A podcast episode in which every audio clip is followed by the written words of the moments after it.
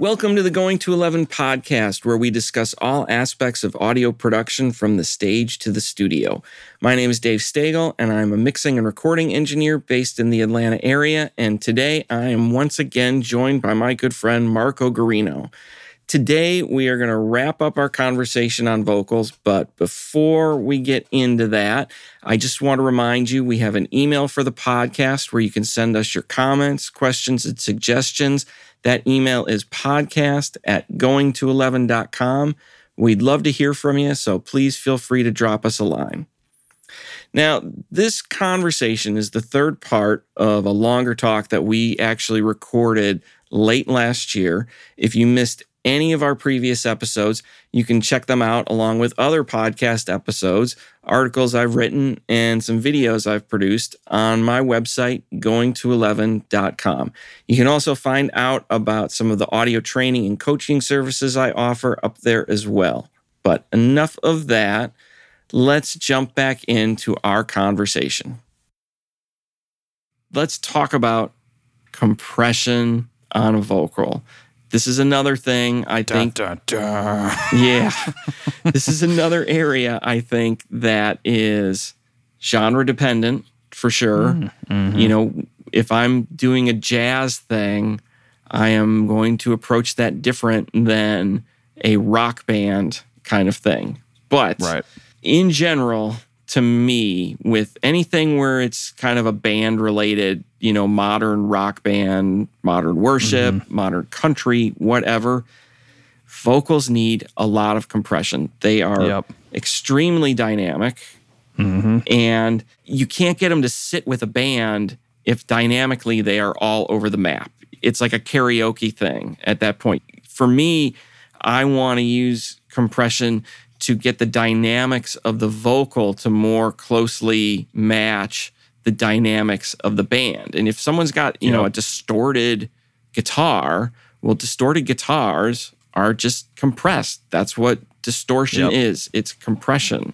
So mm-hmm. I need to get that vocal to sit with that. So I, I'll do a lot of compression. And, you know, I guess I should be cautious on saying a lot because that can mean different things to a lot of people. So it's what feels right to me. I know from looking at gain reduction meters, what I do in the studio are a little bit different from what I do live. And in a mm-hmm. live mixing environment, I end up tending to do less compression on the vocal. And this is just by ear, just from seeing mm-hmm. them in front of me and hearing it all through the PA. I tend to not do as much compression live. In the studio, I tend to hit things probably a little harder, but it just depends.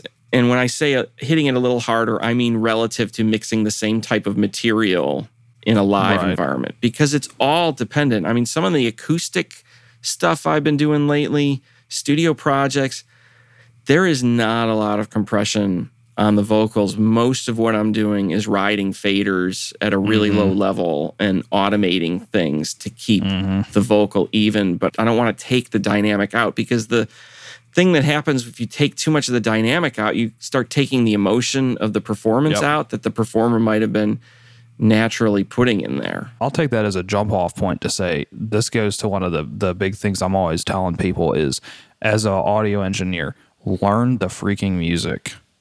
If you don't know what the vocalist, let alone the band, you, if you don't know where the guitar solo is to shelf the fader up for the guitar solo for an intro or whatever, but if you don't know that on bridge one, half the band drops out, and like you're like, oh yeah, I know the band drops out on the bridge, but if you don't think about okay, the band drops and the vocals get softer and all that stuff, you could probably get away with a little bit less compression and more fader riding.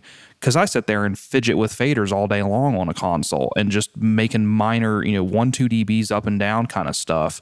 Let you know, on groups or even on vocals, and sometimes it's a lot more than that. but you know, like if you actually know what you're doing with the song, you could probably get away with a little bit less compression and stop hiding behind that as a mask. I say that loosely, you get what I'm saying, and you know, just mix with your faders more and don't over compress the living crap out of everything. But yeah, compression is a helpful thing too.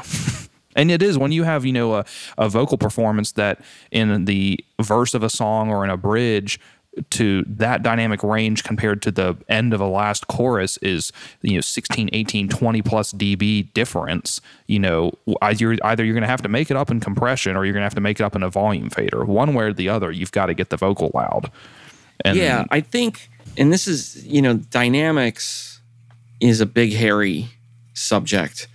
Mm-hmm. so with me with writing vocals because i always especially live i always have a finger on the lead vocal. Yep. You know 98% of the time it is always there and i'm really particular about laying a console out so that i can bank and that vocal will never move. It will always be under my finger and i can mm. just do whatever i need to do that the rides I'm doing, though, are more of the kind of bigger general level changes. So, like you mentioned, you go into that bridge and it gets real quiet. I'm going to ride a vocal down to deal with that or ride it up in the chorus when the chorus gets big. That's mm-hmm. not what compression is there for me really on anything. I don't I'm not trying to pin the thing so that I never have to touch a fader. Where mm-hmm. compression is important for me on vocals a lot of times is when you're going word to word, phrase to phrase of a vocal, especially in a live environment, I can't move fast enough right. to keep that consistent so that every word is heard by mm-hmm. the audience or the listeners. So that's where compression comes in handy for me.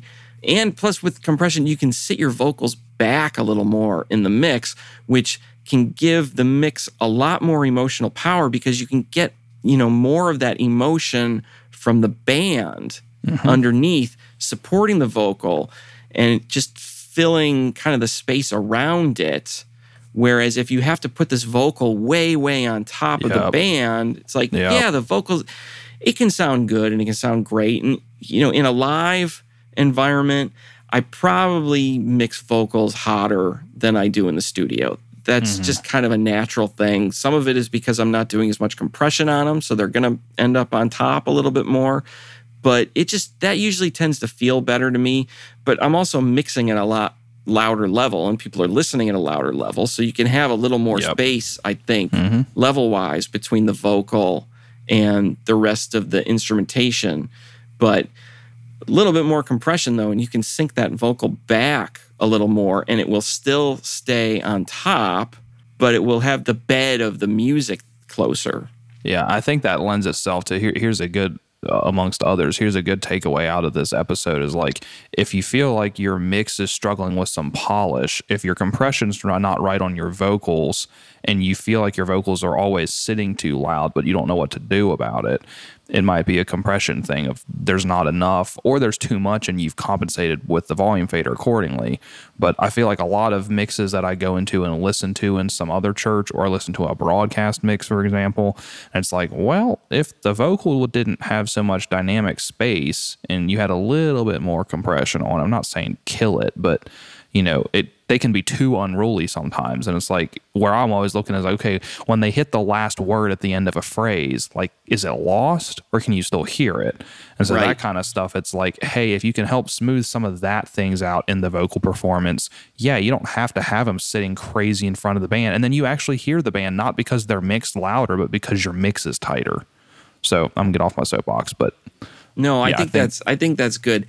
A few things I want to mention about compression in addition to all this on vocalists. A lot of times we get really hung up on how much gain reduction we're doing. Mm-hmm. And, you know, that does give us some information. For me, the amount of gain reduction is, is, isn't as important as how much the meter is moving. If mm-hmm. the meter is moving a bunch, that's more a sign to me that there's a lot of compression happening versus if it just goes down and is hanging out at the same spot well now you're not really compressing a lot. You're just doing right. you know overall attenuation on it. So exactly. the movement of the meter is important to me. What i think would probably help a lot of people to look at more is the ratio of the compressor because the ratio is a better indicator of how much compression you're actually going to do. And what I find is less experienced vocals usually need more compression. And by more, I mean higher ratios, Yep. not necessarily more gain reduction. Mm-hmm. They just need more higher ratios, maybe more limiting mm-hmm. to kind of level it out. The other thing that you have to watch is your attack and release settings on a compressor. So, you know, going back to what I was talking about, where I want to level things off, you know, basically from phrase to phrase, word to word, maybe syllable to syllable, that's getting kind of tight. If I'm trying to adjust all these levels, this is all timing that's happening really, really fast. So, mm-hmm. long release times, medium release times are not going to work for me on that because I need the compressor to release and you know we haven't we haven't done an episode on attack and release times but one of the things that gets misunderstood about these is these are speed controls for how mm-hmm. fast your compressor attenuates or reduces the signal and mm-hmm. how fast it turns it back up. They're not delay controls not delay controls, not delay controls. I can't say that enough time. I've heard Yep. a lot of people talk about these and they say it's like a pre-delay. It is No. absolutely not like a pre-delay. I have a Yep. video demonstrating this and you can see how the curve changes depending Mm-hmm. on how you adjust that. Those are rate controls. And this is really Mm-hmm. important when you're you're thinking about this kind of stuff. So if you want to level something out and you've got a lot of tight timing, you have to use faster times so that the compressor moves faster to mm-hmm. adjust for all of that stuff. On attack time, the thing you want to watch is is it dulling the vocal? That may be a good Yep. thing, it may be a bad thing. But a lot of times if you go too fast on an attack time, you will kind of take off the consonants and you'll take off the articulation of the Mm-hmm. Yep. vocal. So you want to use a slow enough attack time and it'll probably still be fast because let's face it, we just compressors are kind of fast most of the Mm-hmm. time. But you want to give it a slow enough attack time that's still fast so that you're not killing the consonants, you're not killing the tone of your vocal. And then with the release time, you don't want that so long that it's holding things Yeah. and clamping it down. I don't think, anyways. Now, I do tend to be a little more aggressive with compression on vocalists. I like 1176 style compressors on vocals. And I think we've talked about this in a previous episode that 1176s go from fast to stupid fast. I mean, there's there is no slow really with the attacks, anyways. And the Yep. the release times, it's probably pretty fast to maybe a medium release on or a slow fast like the or the whatever whatever the slowest setting is that you would still call fast. I mean, that might be more the release side. I think you can I think you can slow those down a lot on uh 1176s. But I mean, what do you think about that stuff? No, I'm I'm the same way, and I and I think that that lends itself a lot to what you were saying earlier. Is you know if you're trying to help even out a performance, even out phrase differences or or word differences at the end of a sentence or something, you know, yeah, if you if your release is too slow, you know, you're not doing anything. And you even to hop back before that, you said something a couple minutes ago that like if you're needle was just hanging out dimed at neg 24 or something on on an 1176 or whatever Well, But that's bad. if it- but anyway, well, Yeah. maybe not. Maybe not. Maybe not. That's right. We're not gonna. if if your needle's sitting there dimed all you've done is made it quieter and so that'd be a quick thing to look at is like hey if your attack and release settings are off and all it's doing is just sitting constantly compressed all you've done is made the dang thing quieter. And what I'll say that, and I'm because I'm guilty of this, and it took me screwing something up once to really realize how bad this affected stuff was. If you are trying to fight dynamic problems and your release is too slow, and all it's doing is just diming that needle in on gain reduction. As soon as they stop singing, what's going to happen is all of your noises is there times all of that input gain to the compressor if it's an 1176 or whatever. So you've gone from a really tight compressed vocal that just got knocked down 10 dB to adding 10 dB of input gain to every single piece of noise coming into that microphone, which in turn is just going to shriek.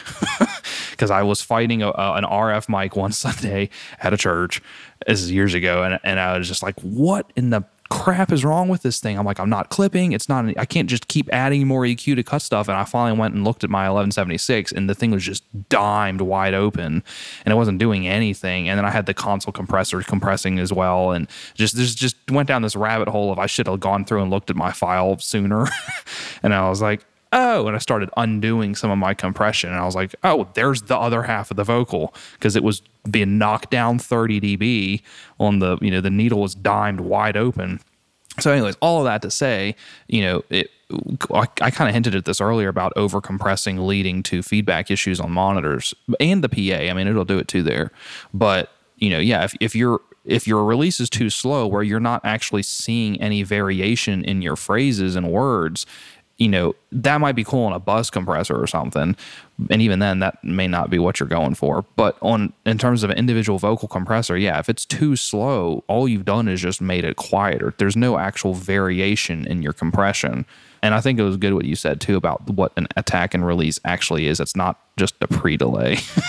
no, it's not. And it's deceiving, I think, because when we play around with attack times on things like drums, we mm-hmm. feel like oh, it's giving us all this extra punch and stuff. And yeah, perceptually, that's what happens when you slow down the attenuation. It's going, it's just slowing down, but they don't wait. The minute you cross a threshold, your compressor works, right. period.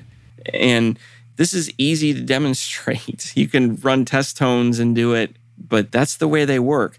Compressors, once you go past that threshold, it's always working. It's either turning it down or it's turning it back up but it's yep. always working. Your attack and release are just how fast it's going to do that action. So that was a whole side thing. Now we don't have to have an episode on that. We just covered it. uh, one of the things you brought up, and I'm going to emphasize this, you know, the, the potential for feedback in a live environment is always there. And as you just said, you've got to keep in mind, however deep you're putting that thing into attenuation, if you're doing any kind of makeup gain, really, you're going to, you know, you need that extra headroom. Mm-hmm. So you've always got to remember when you're adding extra gain, whether it's makeup gain or just an output on a compressor, because I've seen guys where they just they have that gain knob turned up on the output of their compressor, even if the compressor is not doing anything on a digital console, you've got to keep that in the back of your mind as overall headroom. You're taking that away from your mix bus. You're taking it away from your gain before feedback when you do that. So keep that in mind. It's like, yeah, if you want to hit it hard in places, just remember you might need to make up for that at some point. And when they stop singing, like you said, yep. it might take off. There are some ways you can uh, get around that. I know I use. Um, I say, yeah, there's this plugin called PSE. yeah, there's this plugin. Yeah, there, well, you can use.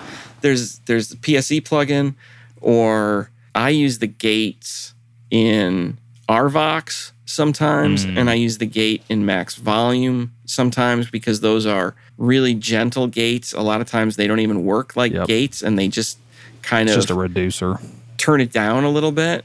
Mm-hmm. And that can help with cleaning some of that stuff up on a live stage. Sometimes, though, sometimes those gates can be helpful in a studio setting, though, because oh, yeah. they will reduce the breaths. Because that's something, yep.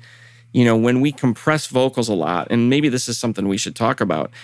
When we compress vocals a lot, it often tends to increase sibilance because, yep. again, with the attack settings of our compressor, you know, since the sibilance is all that high frequency junk in there, well, the high frequency stuff is the stuff that doesn't seem to get turned down to our ears when we start slowing the attack down. So a lot of compression can actually make sibilance even worse. Mm-hmm. The other thing it, a lot of compression can do is since we're using this compressor to kind of bring up our quieter stuff, well, now we're bringing up the breaths and sometimes mm-hmm. if you've got a singer who they're really taking big breaths to begin with, sometimes you can make those breaths as loud as the vocal itself Yep. if you're not careful. And Yep. you know, in a studio environment, that kind of stuff is a lot easier to deal with because we can go in, we can automate the breaths down, we can clean that kind of stuff up. I've got, you know, RX has a breath control function that you can go through and it'll it'll take care of stuff for that if you want. Sometimes I will use that gate though in RVox to bring the breaths down a little bit to keep it from, you know, just like making it sound like someone went and then started singing. And that's something if you know, in general, if you're listening to recordings and you want to hear what does compression sound like, if you're listening to like a pop recording and modern ones, they're probably taking it all out. But if you go back 25 years or so and listen to some of that stuff, you hear breaths that are really loud. It's a Yep. good chance that that vocal's pretty compressed. hmm I don't know. Is that enough on compression? Have we kicked that one enough? We did we- a whole. we- by we the beat the way, we did a whole big podcast on a couple of episodes, like a lot of episodes on on different compressor types. Oh, you know what? One other thing I was going to ask you real quick. Do you use parallel compression on vocals? I have done it studio sometimes. I don't find myself doing it live, but again, it's because I don't find myself having time to actually set it up and do it and be able to like tweak it where it's actually beneficial to anything. So, no question mark. Okay. I personally I don't use it on vocals. I'm not a big fan of it live. I think it's a quicker way to sort of lose gain before feedback and have it take away. And for me, maybe it's just I've been mixing a while and kind of know like it's it's not a part of what I'm going for just sonically on a mm. vocal. I do know engineers who use parallel compression on vocals to great success, but it's just not generally what I'm trying to get out of a vocal. And I don't really do it in the studio either. I've tried it in the studio and I've tried various types of parallel compression. Like if you do some research on what they called the uh, Motown exciting compressor, that's a form of parallel compression to be used that sort of excites the top end. I did that for a long time, but I haven't done it probably in the last four or five years. So mm-hmm. I'm pretty straight up on my vocals these days. And a lot of that too was because, you know, as I started studying the engineers I really have admired over the years, I just found that they weren't doing it. So when I think of the vocals that for me are like the great vocal recordings that are in my head, they weren't done with parallel compression. So I don't go there. I mean, it's I don't know that there's anything wrong with doing it. It's just not my thing. I think parallel compression is boy, there's a lot of topics we kind of touching on today that are going to be good for another one. parallel compression to me is um, really kind of an overblown thing these days. I think a lot of people are using it a lot and not always for the right reasons. So, you know, I think figure out how to use a, a regular compressor first and then play around with parallel compression if you'd like. I, I wouldn't say don't do it because, you know, again, as I said, I know guys who are really, really good at using it and have done incredible things with it, but it just hasn't been my thing.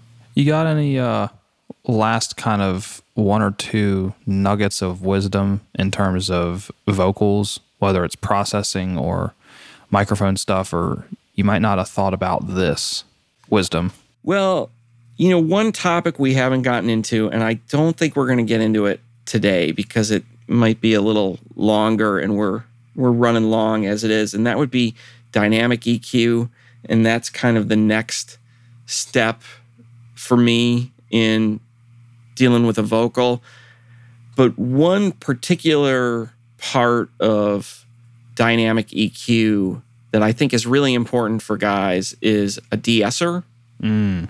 and managing sibilance, whether we're in a studio environment or a live arena. On the live side, if we rewind 15 years, I don't know that de-essers mattered as much, but the fidelity of modern loudspeakers is so much greater to me than what we had. All that greater fidelity also brings with it greater high frequency content. And sibilance can be a really big issue in modern PAs. It's a really big issue in recordings. You know, on the days of analog tape, tape tended to kind of eat some of that sibilance, I think, and all that analog goodness we had, the saturation and stuff, kind of would do stuff to it to soften it. Right. In digital world, we don't have that anymore. So, you know, the kind of first place I would go with dynamic equalization on a vocal is some form of de-essing. There are a lot of different de-essers out there. Personally, for me on the live side, I will just say that I have not found an onboard de-esser in any live console that worked to my liking. I don't Yeah. care for really any of them. Most of them to me, they don't de-ess, they just make the S's sound compressed. And Right. that's not what I want. They just end up making the S's more smeary and kind of longer. Maybe they take out some of the harshness, but they end up just making it not sound like a natural S to me. So, you know, maybe there there is one out there that works really good, or other guys might have better luck with them. Personally, in the way I dial in vocals, I haven't had a lot of luck with the onboard de-essers. So for me, I usually go to a plugin to do that. Something I'll say though about plugin de-essers is I never feel like there is a one size fits all. Mm-hmm. What works on a vocalist, sometimes they don't work on talking heads or spoken word, that kind of stuff. So it's kind of like mic choice in a way and compressor choice and really anything where you have to, you know, ideally, I guess, you want to pair the right processing, the right microphone, you know, all of your gear with your source so that it brings out the best in your source. Exactly. You know, you can't always do that, but that's just something to think about. You know, just because you put a de-esser on there, it might not be the right one. If you're working with somebody and it doesn't seem to be right, try a different one. And I know Waves has three different de-essers. You've got Sibilance, which is their most recent release that came out mm-hmm. maybe a year or two within the last couple of years, I think. Then there's the Renaissance de-esser, and then there's just the de-esser. I've made all three of those work to different degrees. I usually start with Sibilance, then I try the Renaissance, then I use the de-esser. They all And still work. Yeah. Sibilance is really good about being transparent and not destroying the vocal. Yeah. I think that's the only other thing because, you know, reverb and delay. I mean, there's a lot of other stuff that goes on vocals, but Yeah, that's all effects and spatial stuff. yeah. And I, I think for what we've got here, you know, the biggest thing I think why people are having trouble with vocals is it's the EQ, it's the filtering side, and just getting them to sound natural. The, the hard thing with vocals that we take for granted is we are used to hearing people constantly. You know, we're we're having conversations with people all day long. We know what the human voice is supposed to sound like. So when you put it through a PA or through mm-hmm. a set of speakers, car stereo speakers, or your TV or studio monitors, if that doesn't sound the way we expect a voice to sound, mm-hmm. it throws everything in the entire mix off. So I think if you're going to do engineering, audio engineering, you're going to be serious about it. You really have to develop your EQ chops.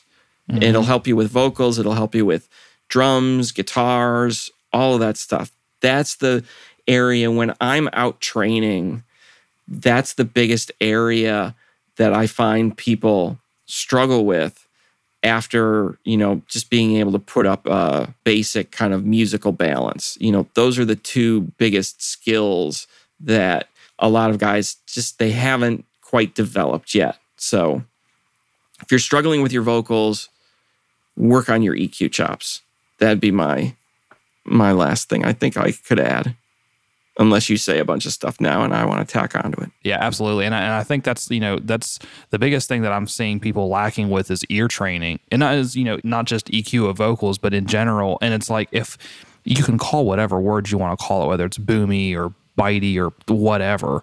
But in general, it's like if you can't identify ranges of frequencies to say, you know, hey, I think anyone could say boomy or muddy is a good, well universal word to be like this vocal is too boomy or muddy. Okay, well, how do I fix that? Like if I'm hearing it and uh, my EQ's flat, what do I need to go look for in terms of frequency regions that would be contributing to it being boomy or muddy or it's way too harsh okay, what's the harsh frequencies that I should look at? Because I don't think it's good to rely solely on an RTA if you have it on a desk. You know, you need to be able to identify with your ear, okay, what's the frequencies, not specifically, but at least a range of frequencies that you know, if something sounds harsh, is it at 600 hertz or is it maybe at like the 2 2 3k thing? Being able to identify with your ear when you hear something and it's a problem, where should you look for it? And so I think that's if people spent more time doing ear training, which I get, it lends itself to do you have virtual sound check or do you have a way in a studio environment at home to work on stuff? Because you can't always polish that and work on that live. But I feel like that's a big thing that a lot of people are are struggling with. Yeah, and I think you can, you know, maybe you don't have a way to practice this at home that you think of, but you probably do. I mean, there are DAWs out there these days that you can pick up that are free Mm-hmm. You don't necessarily need to have a vocal. If you can get a recording of a isolated vocal, great. But you know, get a recording. You could use regular music even when you're trying to do ear training. Mm-hmm. Put something into your DAW, get a decent set of headphones, and just start messing around with the EQ and start training your ears, getting used to that. You know, what happens when you adjust X frequency? What happens when you adjust Y frequency? Boost it, cut it. Get used to that. What you want to do is you want to get to the point where you can get in the ballpark and then you need to start yeah. learning how to refine from yep. there. You know, do you need to go higher? Do you need to go lower? Do you need to cut it deeper? Do you need to boost more? Do you need to go wider? Do you need to go narrow? This takes time and it takes practice. This isn't something where you can just have the information and now you're going to be great at EQ. This is mm-hmm. one part of audio, I think, where you have to exercise, you have to do it over and over again. And don't just rely on an EQ kind of cheat sheet. I mean, those can be helpful when you're getting started. And if your ears right now aren't quite trained to the point where you can do all this EQ stuff, that might help you and it might bail you out. I know when I was on church staff and I had a lot of volunteers, I printed out those cheat sheets and they were helpful for my volunteers who were not they were not engineering every day of the week or every week for that matter. Now, I think even if that's the case for you and you're kind of a weekend warrior or, you know, a part-time engineer, that's great. You still have to develop these chops if you're going to do it long term because it's it's just going to help you in the end and it's mm-hmm. going to help you get better results and it's going to make everybody happier with what you're doing and you're going to feel better about what you're doing. I think the biggest confidence booster for me as an engineer was when I started getting my head wrapped around how to properly use an EQ more than yep. a compressor, more than reverbs and delays. For me, it was all about EQ. That other stuff is probably more fun. And compressors are challenging too, but EQ was what kind of got me really good results was when I figured out how to use that and really make the most of it. So, yep. And I think I know this is, I'll beat this until it's a dead horse, but you know, the thing that I think we both could say is a holistic 10,000 foot point of view from this too is make sure that you're actually hearing stuff right. Because if you can't hear what you're EQing properly because your PA is not reflecting what's coming off the desk, that's a problem. And so you're always going to make bad EQ choices if you have a bad starting point with your PA. And nothing, I mean, nobody's going to be perfect. Nobody's going to have a perfect room and a perfect everything, or not most people. And so, like, that's fine. But that can drastically mess up. You know, if you're globally dumping a whole bunch of 150 or 200 hertz out of everything on your mix, whether it's drum stuff or vocals or whatever, you might have a PA problem.